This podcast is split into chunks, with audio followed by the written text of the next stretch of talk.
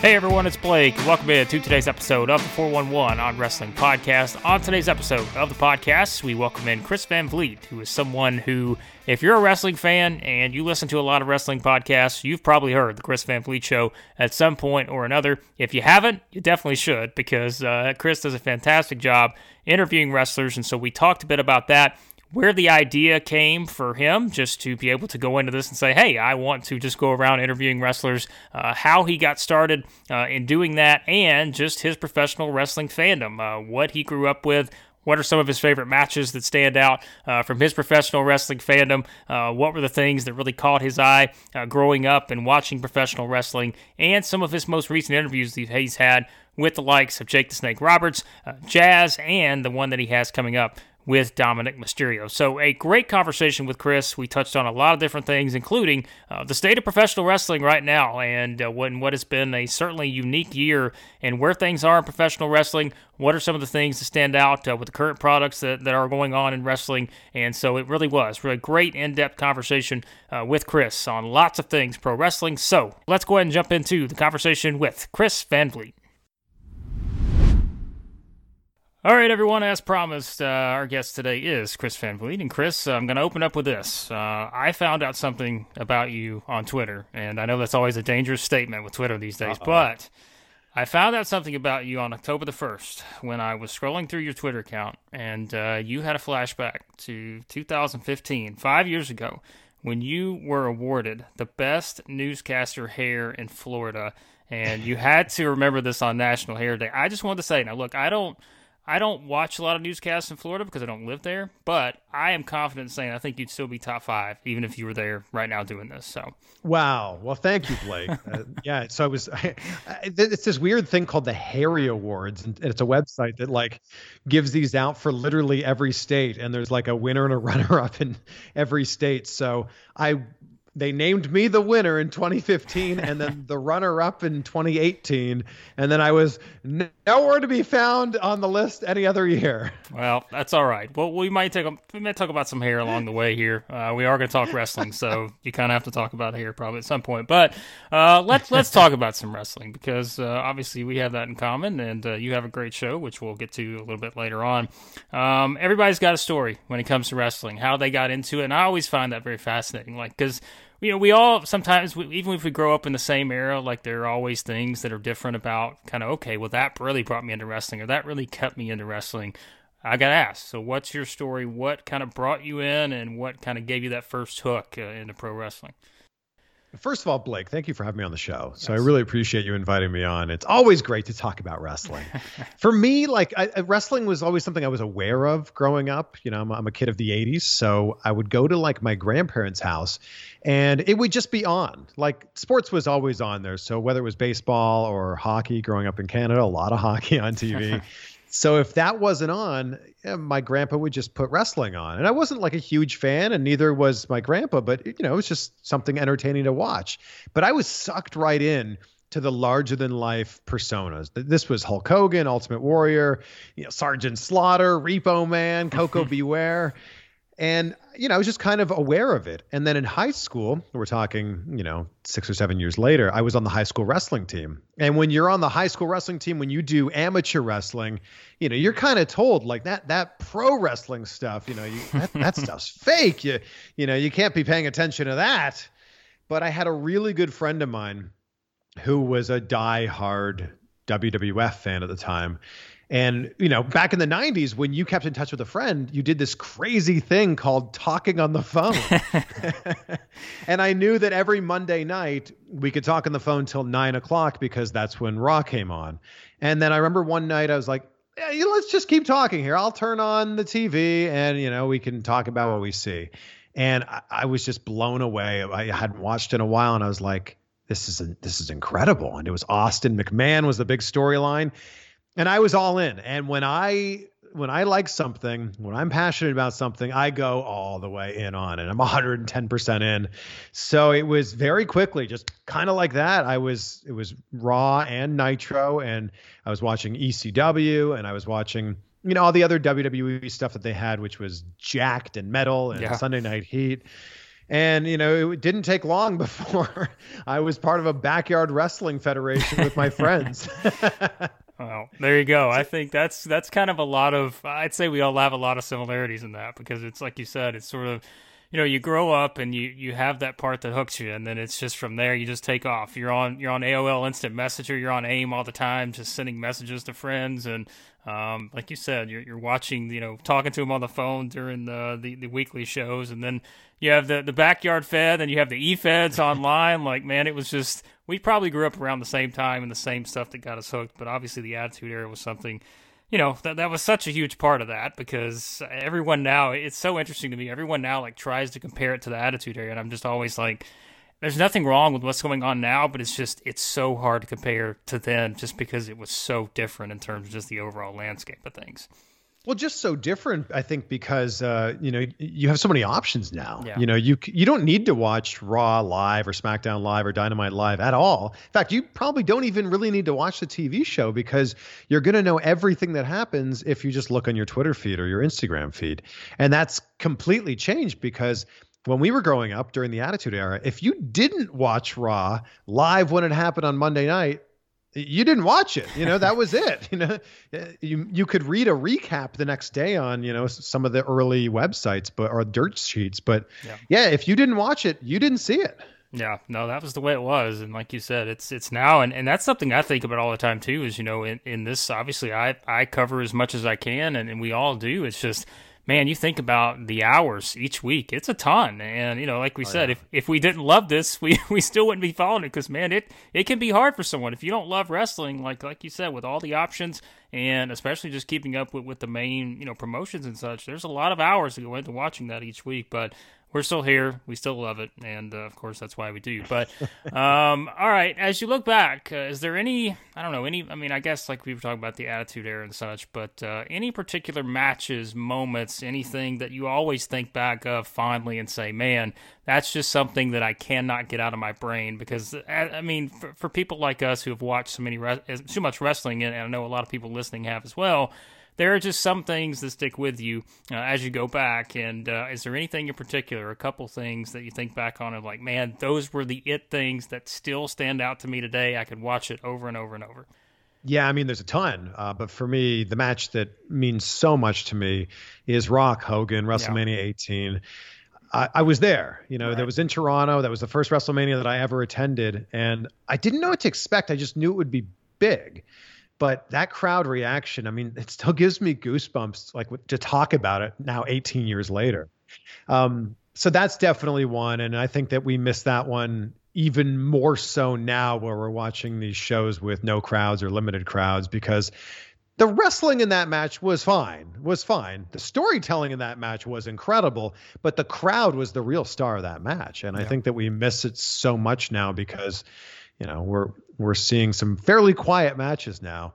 Uh, I became a really big TNA fan in the mid 2000s, and I, I, was so blown away by it was Samoa Joe, AJ Styles, and Christopher Daniels, yeah. the the three way match, and that was really what got me like sucked in to TNA. And I remember buying like the AJ Styles best of DVD, and yeah, so I think it was like it was that type of match because I always loved the fast paced high flying matches. And seeing that, I was like, this is incredible. Like three guys with three very different looks, three very different builds who are all able to do this stuff. And that was what really got me into TNA. And I think for a lot of people, the X Division got them into TNA. So just off the top of my head, those are two matches that like immediately stand out. I could watch those all day, every day.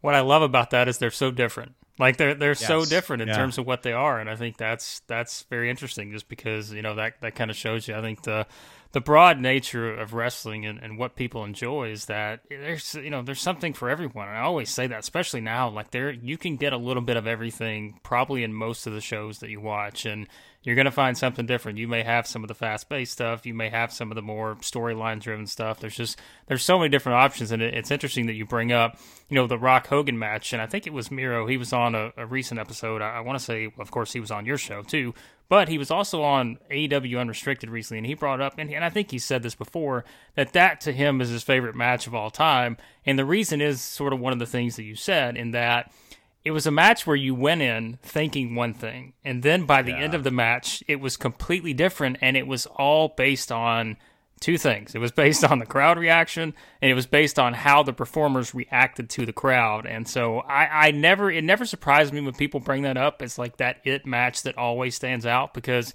it really is. Like it's one of those that you think back on, and I don't know that there's really ever been anything else like it, just in terms of the atmosphere and really just where things went from when that bell rang from the beginning to when the bell rang at the end.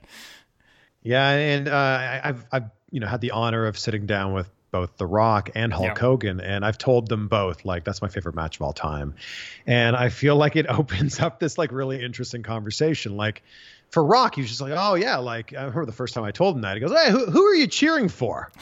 I'm like, um, I was cheering for Hogan. He's like, huh, yeah, me too. and then I told that same thing to to Hogan. I said, you know, it's my favorite match of all time, and I was actually I had him sign the poster that I got from WrestleMania 18, and I said, I've always wondered, did you know that the NWO was going to turn on you? And he goes, I had no idea, brother. I, I had no idea, brother. Right. Uh, he said that Mike Chioda just told him to stay in the ring, which he thought was weird because Rock had won the match. So he just kind of stayed in the ring, and then, kind of out of nowhere, completely unplanned, that's when Nash and Hall came out and beat him up and ended the NWO. And that all, like, that was a complete audible. Vince just saw the reaction that Hogan was getting and said, let's capitalize on this. And then uh, Hogan t- told me that Vince wanted him to wear the red and yellow that week, but he didn't have any because they were in Toronto. So Vince lent him his private jet to fly to Tampa to find a box of his red and yellow uh, gear to hope that it fit to then fly back, uh, you know, to be on the next show. And I'm like, that's that's an insane story. and unfortunately, the camera wasn't rolling because we were just kind of like talking. I was like, this this story is incredible. Yeah, no, that that's that's so fantastic, and like you said, it just I, I don't know, man. That that's one too that I always think back on. I'm like, man, I, I can remember what I was doing, like I can remember watching it, and it's just you know, yeah. it's kind of those you remember where you were type things, and you remember what you were doing, and you know, you have a lot of those, and I mean, WrestleMania 17, like that was one for me. I could probably recite the beginning to end of that show uh, as many times just because I've watched it so many times. But yeah, I think that's something where man, that match was just uh, so fascinating, and and you talk about like the crowd reaction too, and you know, I think that's something, especially nowadays, obviously in the social media era and such, uh, there there can be lots of reactions when it comes to, well, this company's not listening to the crowd and they're not pushing this guy and and so and so. And I think we saw that. Maybe the biggest example was probably Daniel Bryan. I would say, uh, I guess mm-hmm, you know that, maybe the most recent one. And then even, I mean, I guess honestly, like you could take it as far as Roman Reigns. I guess recently, just in terms of making the switch that, that he's made. But I, I always find that interesting. Right? Yeah, right. It only took five years, but uh, I do think that's something where I can see the perspective there in terms of uh, maybe when you look back then uh, to where you kind of had that reaction and it seemed to push certain things a, a, different way. And nowadays, maybe with certain companies, and I'm look, I'm not going to be somebody that's going to just throw WWE under the bus or anything like that, but uh, you do see a lot of those reactions uh, just because of you know are they listening to the crowd and all that. Of course, it's hard to create that unique moment that you created uh, at that particular match, but uh, that is something that's brought up a lot, I think. Well, unfortunately, I think wrestling is suffering more than any other sport with not having a crowd there because, right. you know, the the crowd is a character. You know, the crowd, as you mentioned, can make or break someone. Uh, you know, I think another great example is Fandango. Yeah. His theme song got him over, and I and if that was playing in an empty arena, you know, it would have been completely forgettable. Yeah. But you know, the crowd singing along and dancing along to it changed everything. And I think that it's tough right now because if if you watch a football game, that football game is going to be played, you know, relatively the same whether there's a crowd there or not. You know, maybe it'll hype them up a little bit more. Maybe you have that home team advantage. And, you know, in some stadiums, the home uh, the crowd's going to you know be really loud on the defense. I get that. But in wrestling, it can like literally change a character. Uh, it can change. A, it can change the course of a match. And I think that that's what's really missing. And I'm glad to see AEW has brought back, uh, you know, a small section of the crowd. I, I think that WWE is likely going to be doing that soon. So, look, I think that that's a really big thing that's missing from this weird era that we're in right now. And you know, we're going to look back on this in five and ten years, and it's kind of going to have an asterisk next to it. I think. Yeah, for sure. And and I think like you said, it's just it's such a big part and you know, you can only you can only pipe in so much crowd noise that uh, feels authentic. Even even someone you mentioned the theme song, like someone like like Robert Roode and of course when he was in NXT and you have the, the glorious theme and all that and it's just you know, you get all those things, and, and really even Jericho. Like, like think about Jericho right now in AEW and, and his entrance music. Like every time out, and like that's the one thing. And I always think like that's going to be the biggest pop when you get that full crowd back, and you've got yeah. however many thousand people singing, um, you, you know, Jericho's entrance song. I, I, just think that's something that, that's certainly going to be uh, quite quite a spectacle once you uh, get a full building back with that. But speaking of that, what, what, what are you enjoying right now? Because uh, I know you know even let's we could even keep it on AEW because we think about it now, it's hard to believe that uh, we're almost to the the, the, uh, anniversary show of Dynamite here, and it's been around that long. And of course, uh, I guess even a year ago now, SmackDown started on Fox, and things kind of took off from there in terms of uh, everything that's happened over the past year. But uh, what have you thought just of maybe this entire dynamic for AEW since not only they've started, but really just you know doing a weekly show? Because I think back now and it was so interesting to, to think about everybody's expectations and saying, okay, well, they started and then you had NXT switch and now they're going head to head. But to me, you know, it still feels like both of them at this point are stronger than ever. And really for AEW, I mean, you look at the numbers they're doing, you look at the just what they've been able to do over this past year. Uh, I think it's been pretty incredible. I just think that rising tides lift all ships, and yeah. uh, you know it's a very different landscape as we sit here in October of 2020. Obviously, you know with COVID, but I just mean in the wrestling world too. Such a different landscape than it was a year ago, or definitely a year and a half ago. I think that you know whether you like AEW or you like WWE or you like Impact, New Japan, MLW, whatever whatever you like, I think that AEW coming in and giving wrestlers an option and giving the crowd an option has just changed the landscape for everyone. So I think that we're seeing stronger storylines. I think we're seeing stronger matches. I just think across the board, it's just a it's just a great time for everybody. You know, wrestlers have options to make more money.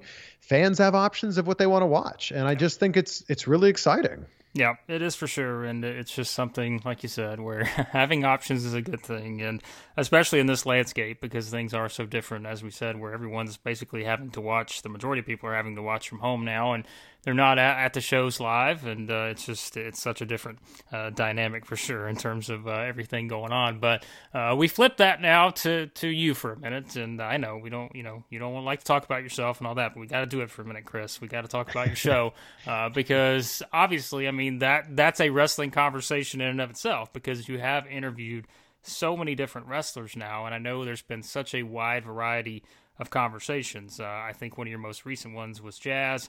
Um, I can remember, you know, one watching recently with with Jake the Snake Roberts. I know that had to be just such an, an interesting dynamic.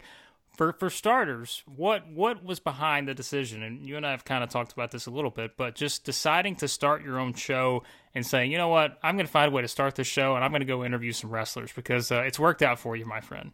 yeah, well, well, thank you. Uh, it kind of happened by accident, if I'm being completely honest. So, my background is I'm a TV host and I'm a TV broadcaster and radio broadcaster. So, I've been really fortunate. You know, most of my career has been spent as an entertainment host. So, as an entertainment host and an entertainment reporter, you're interviewing actors and musicians and comedians and every once in a while you get to do something cool like interview a wrestler. Not that the other things aren't cool but like as a wrestling fan it was kind of my excuse to like hang out with the wrestlers so if we throw this all the way back it was a show i was hosting in 2007 i was living in vancouver british columbia canada.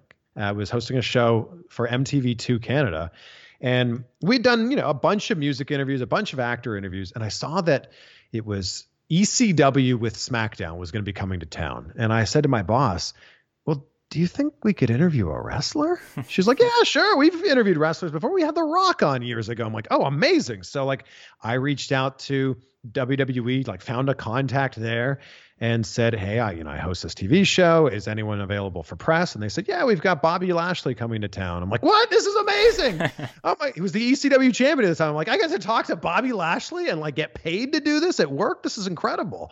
And I just kind of realized that like with the platform of being on TV, you know they they would want to promote their stuff so i just kind of carried that mentality with me to every tv show that i went to in whatever city it was and eventually i was realizing i'm having these conversations that I, I want to like genuinely know the answer to these questions. I'm asking like fan questions, like, and I get that like you know the audience is not exactly you know the audience for our typical TV show wasn't exactly a, you know they're not a wrestling audience. So right. I was asking these like in-depth wrestling questions, and then I'd throw in like one or two like, all right, so what can fans expect from the show, or you know like a really basic question yeah. that would appeal to everybody.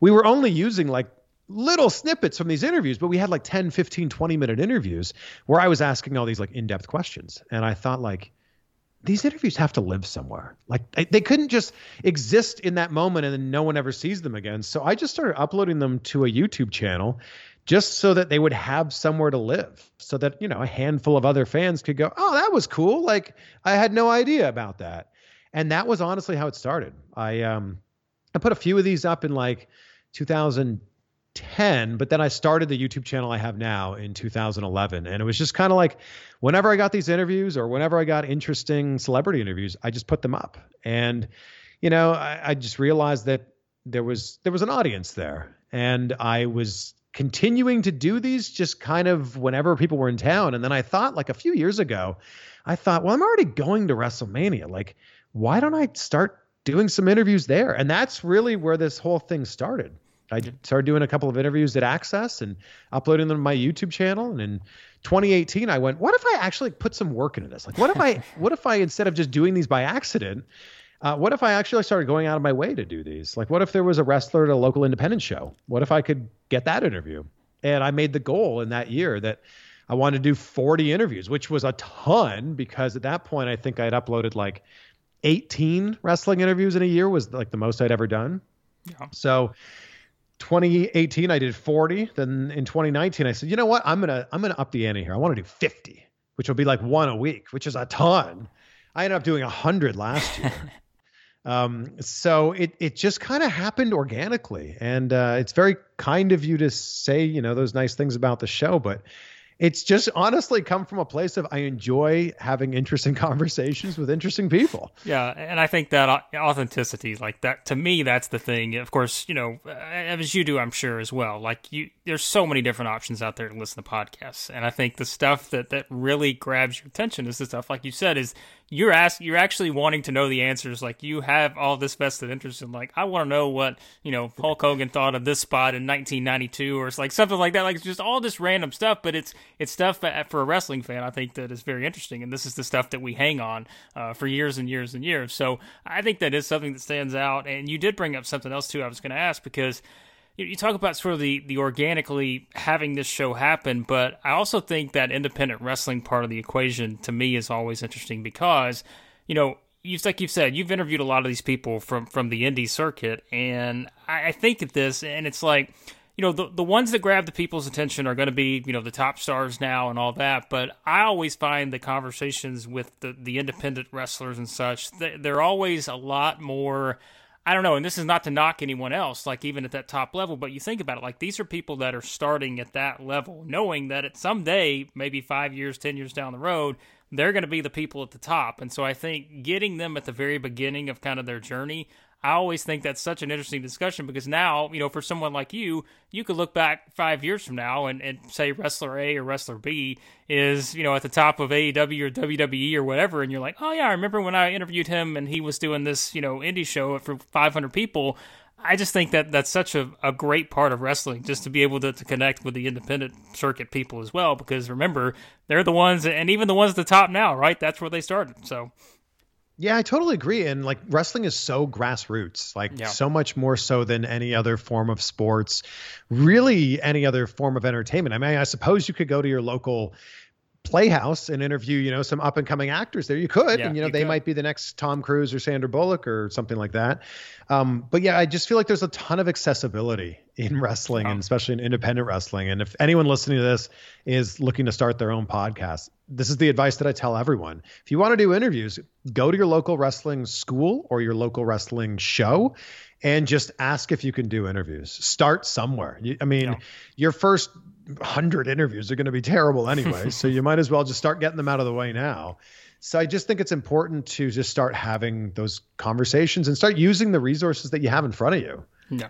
if you do it now, wear a mask. Uh, be sure to do that. So uh, don't don't forget that aspect of it. But uh, yes, no, no, I agree. And like you said, it's I just find that that trajectory. I think of a lot of people's career. It's always fun to look back at where they started and such. But Speaking of which, uh, I know this is impossible to do, but I'm going to ask you the question anyways. Um, I know it's hard to pick out one moment, two moments, three moments, four moments, five moments, whatever. But uh, as you think back, maybe even to those those early days, like some of those maybe moments that you think, you know what, like this is this is what I should be doing. Like I, you mentioned, kind of you know the beginning and the start when everything started. But any of those early interviews you think back on are like, man, just I really learned this, or there was something uh, that really stood out to me with this person or that person. Just anything that maybe stood out from from the early part of doing these interviews.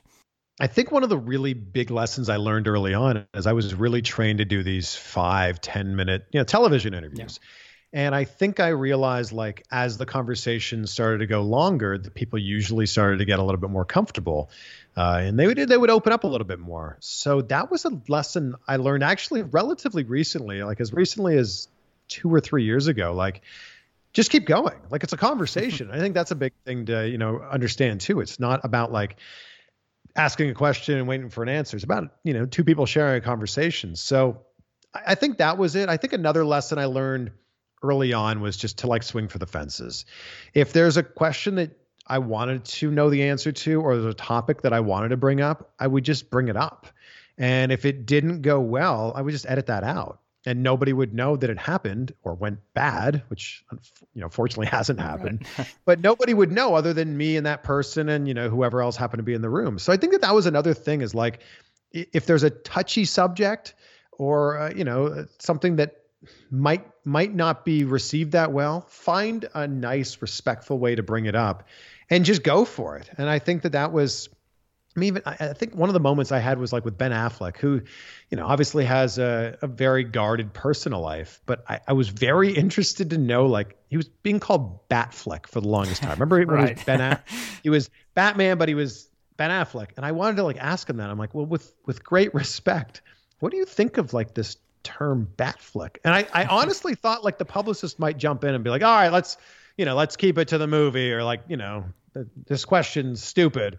And he was like, he gave me like an, a legit answer, which ended up being like this viral moment. And I'm just like, oh, okay. Like if, if you, if you ask a question in the right way, you can get a good answer. And I think that the, the phrase that's, that sticks in my mind is your life is about the quality of the questions that you ask. Yeah. And and I think that it's so true. It, you, you know, your life is the quality of the questions that you ask. So if you're not, you know, getting great answers, well, start asking better questions. Yep, there you go. And uh, to to kind of bring it full circle here, I mentioned the the Jake Roberts interview earlier, and we we talked about sort of that journey for a wrestler, and and there's probably no one that's had a journey like him. What was that like to talk to him? Because again, we we mentioned it just that part of the journey. I mean, this is a guy that, as we know, has experienced a little bit of everything along the way. And now to see him back in AEW um, doing what he's doing, I think a lot of us could sit here and say we never, ever, probably in a million years, five years ago, 10 years ago, thought that this would be happening for him.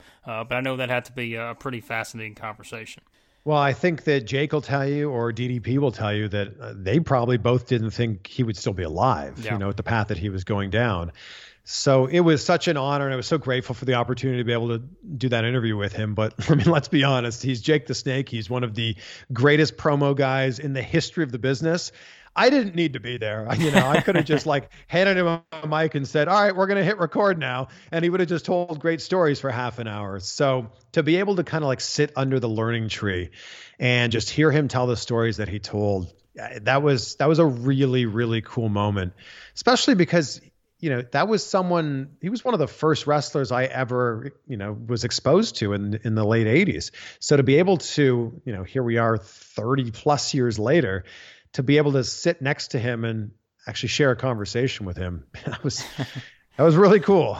Yeah, we'll talk about one of your most recent ones here too, and then we're going to talk about the one you have uh, coming up here, and we'll we'll promote that one as well. Uh, you talked to Jazz, and you know, again, we, we go back to an earlier part of our conversation here, and she was put in that position of having to be in a match that followed uh, what, uh, as we talked about, uh, perhaps the, the greatest match ever in terms of uh, the atmosphere and such with Rock and Hogan. But Jazz is someone too that, that I think back to that era.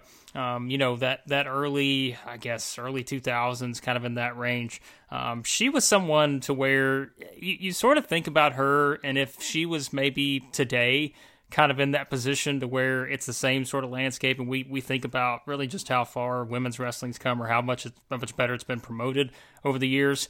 My goodness, like she was a talent, still is a talent, but uh, I know that that had to be a pretty interesting conversation as well because she's someone that I think still you kind of look back at her career and my goodness, I mean, she she's very talented. Uh, we know that for sure. Oh, she was so so ahead of her time, and you know, like you said, unfortunately, women's wrestling wasn't getting the spotlight in you know the early 2000s that it's getting now. And, you know, the, the, spotlight was being shone on Trish Stratus and Torrie Wilson and Stacy Keibler, you know, th- those types. And Jazz was actually getting in trouble for wrestling too much like a man. Vin, Vince got mad at her for wrestling too much like a man. Well, watch any match now, and you know the women wrestle just like the men now, and that's that's what's completely what's expected. So I think a lot of what you see in the ring now is because of trailblazers, because of pioneers like Jazz, who w- went in and said, "This is the way I'm going to do it, whether you like it or not. This is how I wrestle."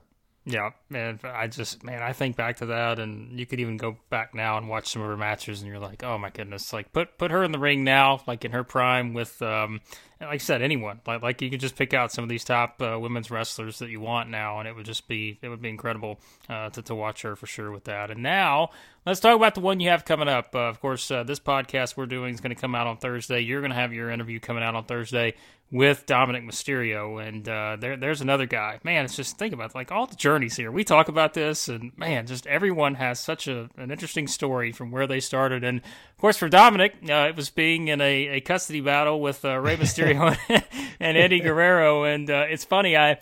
I think I read an interview uh, earlier this week that he did, and I can't remember who it was with, uh, but he was talking about how difficult it was for him as a kid in school to try to convince his teachers that, or even some of his friends, that Eddie Guerrero was not his father. And I just found that hilarious when you think about it. Just, I mean, you've got this kid, and of course he's he's in the ring, and you've got this storyline between those two, and man, that that's just something that, that I think back to and think, look how far he's come now. And, and I know uh, you have an interview coming up with him as well.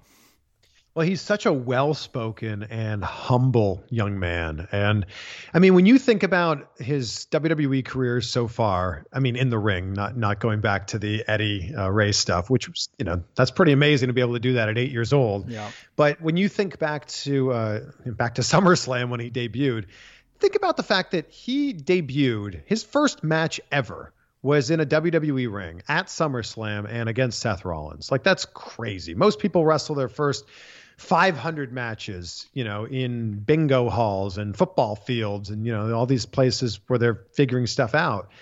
You know, Dominik is, is on the main roster. This is amazing. Yeah. So we're going to be able to watch his growth like right before our very eyes for the next five and 10 and 20 years. And he seems to have the right attitude. That's definitely been instilled in him from his father and he has the right attitude. He wants to learn, and he's and he was also trained by the best. I mean, obviously trained by his father, but he also went to um, Lance Storm's wrestling school. And you look at everybody who's come out of Lance Storm's wrestling school, and you know, there's some of the best wrestlers in the world. You know, yeah. so I'm just very very excited to see what ends up happening with him over the next year, and then also over like the next decade. Yeah, no, he's uh, he's someone like you said to think about where how he started and in the middle of all this uh, and this year, as we know, has been so different. Uh, yeah, quite quite a starting point for him. Uh, but we know he's got he's got some pretty good genes. He may be okay uh, in terms of uh, what what he's able to do here moving forward. But Chris, man, this was this was a lot of fun, and I, have been wanting to do this for a while. Like I said, I've followed your show forever, and um, it's something where you know I get a lot of my wrestling knowledge from you, just from from oh, asking wow. good questions questions, right? And that's what we talk about. Like it's just from from asking good questions, you get the, this this knowledge from wrestlers, and I think that's something that makes this fun. You know what we do this is what we love and this is uh, what we enjoy doing. And so uh, this is a lot of fun. And of course, uh, as we said, you've got the interview coming up with Dominik Mysterio. You've got all your inter- interviews uh, in the archives there that people can go back and listen to. But uh, anything else uh, you have coming up on the way or anything else you want to plug, we'll, of course, include your links to everything in our show notes as well. I just want to thank you, Blake, for you know taking the time to have me on the show. So I really appreciate it. You're doing great work. So continue to keep up the good work with what you're doing, not just on this podcast, but uh, you know on, on, on the other stuff that you're doing as well. So. Yeah, again, thank you. And anyone can find me online wherever you're listening to this. You can find my podcast. It's the Chris Van Vliet Show be sure to check that out. We'll put links to it and everything uh, that we have here on this episode of the show. Chris, again, man, thank you so much. Uh, keep the hair looking good. And uh, five years from now, we're going to get you uh, an award where you uh, have the best hair in wrestling. That's a, that's our next goal for you. I don't know about that. I mean, I don't even think I'm top 100. Yeah, that's all right. We'll, we'll see what we can do. Thanks, man. No, thank you. Thanks again to Chris Van Vliet for joining me here on the podcast. And uh, as we mentioned, we'll have all the links to this stuff in the show notes. You can check out uh, his work on YouTube, uh, the podcast, on Twitter at Chris Van Vliet, all that good stuff. And as we continue to mention as well, uh, the GoFundMe for Larry Csonka's family, we'll have the link to that in the show notes. Uh, so if you're someone who uh, has already contributed, we thank you for that. And uh, be sure to continue to share that so that it can reach more people. And we've got a lot of great stuff uh, going on over at 411mania.com. Ian Hamilton, he's got his reviews up uh, for every night of the G1 Climax at this point. He'll continue to have those going up here throughout the conclusion of the G1s. You can check those out. Uh, my weekly AEW Dark review uh, goes up uh, each Tuesday night uh, over at 411mania.com. Jeremy's Impact review also, and of course, uh, we have our reviews. Uh, Tony Acero, Kevin, everyone over there who does great work with the weekly stuff that we have going on on the main shows Raw, SmackDown, AEW Dynamite, you name it, NXT. They're all up over at 411mania.com, so check all those out. and be sure to subscribe to the podcast. any podcast app that you use, you can find us at Apple Podcasts. Podcast, Spotify, Stitcher. We're on there, so be sure to subscribe to the podcast uh, to catch all the great interviews that we do have coming up. Uh, everything else uh, that you want, follow 411 on Twitter at 411 Wrestling. You can follow me on Twitter at WrestleBlake. And uh, for everything else, uh, check out 411mania.com. So uh, thanks as always for listening to the podcast. Be safe, and we'll talk to you guys next time here on the 411 on Wrestling Podcast.